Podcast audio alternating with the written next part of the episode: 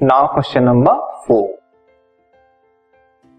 imagine that you are sitting in a room with your back to one of the wall an electron beam moving horizontally from back wall towards the front wall is deflected by a strong external magnetic field to your left side what is the direction of the magnetic field तो इस question में again एक room को imagine किया जा रहा है, जहाँ पे back wall and front wall के बेसिस पे आपकी जो बैक वॉल है, वहाँ से इलेक्ट्रॉन बीम जो है फ्रंट वॉल की तरफ़ मूव कर रही है और एक एक्सटर्नल मैग्नेटिक फ़ील्ड ने उसको लेफ़्ट साइड में डिफ्लेक्ट किया है।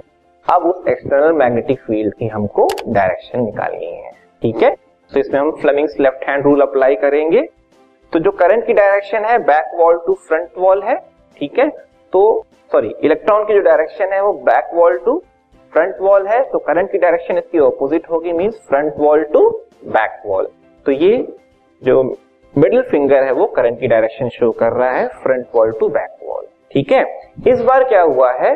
फोर्स जो है लेफ़्ट साइड में लगा है तो ये थंब जो है लेफ़्ट को पॉइंट कर रहा है.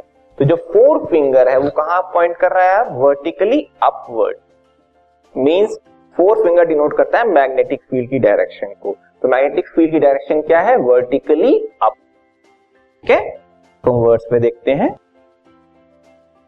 The direction of current due to moving electron beam is in a direction opposite to the motion of electrons the electron beam is deflected towards the left, therefore direction of force on the electrons is towards left.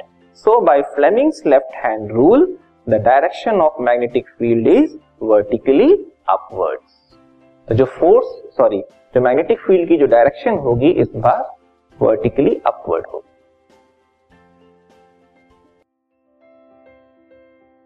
This podcast is brought you by Hubhopper Shiksha Abhiyan अगर आपको ये podcast पसंद आया तो please like share और subscribe करें और video classes के लिए शिक्षा अभियान के यूट्यूब चैनल पर जाएँ।